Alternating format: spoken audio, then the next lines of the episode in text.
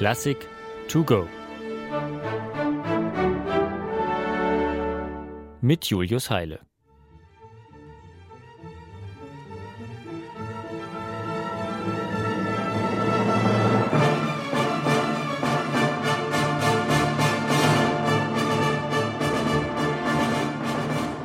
Anton Bruckners neun Sinfonien behaupten böse Zungen, es sei eine wie die andere. Das ist natürlich völlig unsinnig und maßlos übertrieben, aber, wie oft bei Klischees, steckt doch ein Körnchen Wahrheit darin. Ein spannungsvoll inszenierter Beginn, große Steigerungsbögen, die oft abrupt abbrechen, und eine blockartige Architektur aus großflächigen Einheiten, das sind Merkmale, die tatsächlich alle Bruckner Sinfonien aufweisen. Und wenn man versucht, bei einer einzelnen Sinfonie das Besondere im Allgemeinen irgendwie mit Worten zu beschreiben, steht man oft hilflos da.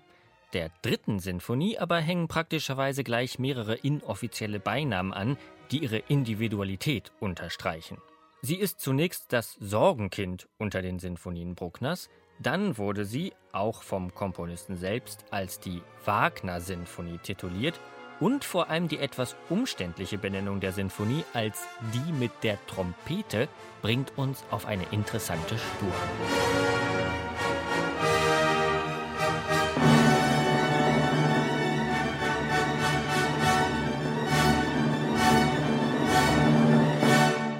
Aber der Reihe nach.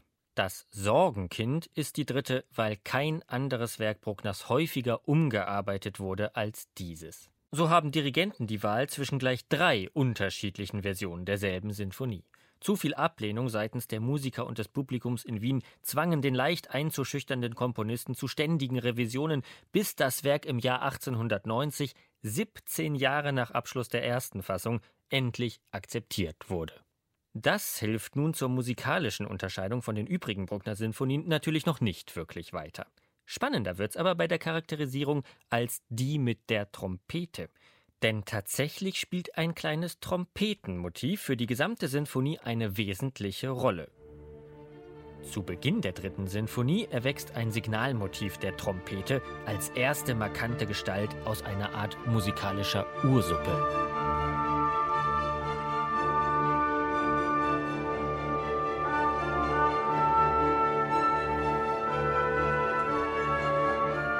Und es erfährt nach zahlreichen Verwandlungen rund 60 Minuten später seine letzte Erfüllung im triumphalen Schluss der Sinfonie.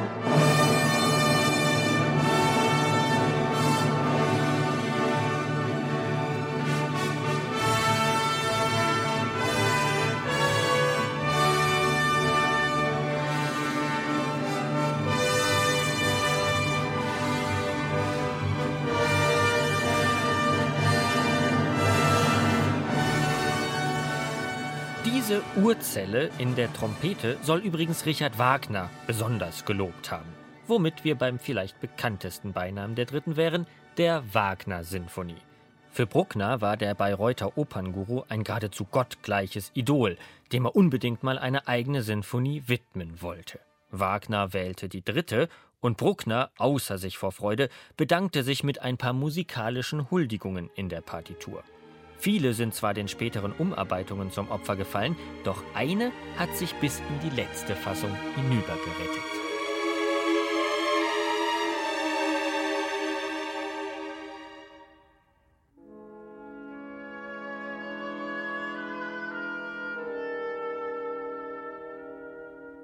Wissen Sie, woher diese Musik aus dem Adagio der Dritten eigentlich stammt?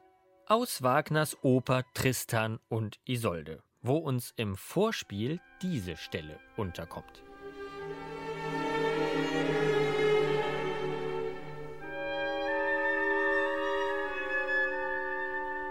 Bruckners dritte Sinfonie sei eine Vision, wie Beethovens neunte mit Wagners Walküre Freundschaft schließt und endlich unter die Hufe ihrer Pferde gerät, kommentierte der gehässige Wiener Kritikerpapst Eduard Hanslick. Aber was zählte schon seine Meinung, als Bruckners Sorgenkind am 21. Dezember 1890 endlich in letztgültiger Fassung erklang und das Wiener Publikum nicht den Saal verließ. Bruckner war hier unverkennbar Bruckner.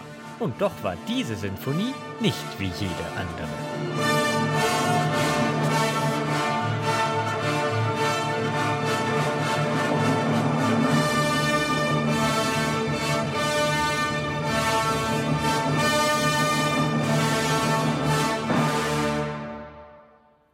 Eine digitale Werkeinführung des Norddeutschen Rundfunks. Weitere Folgen finden Sie unter ndr.de-classic to go.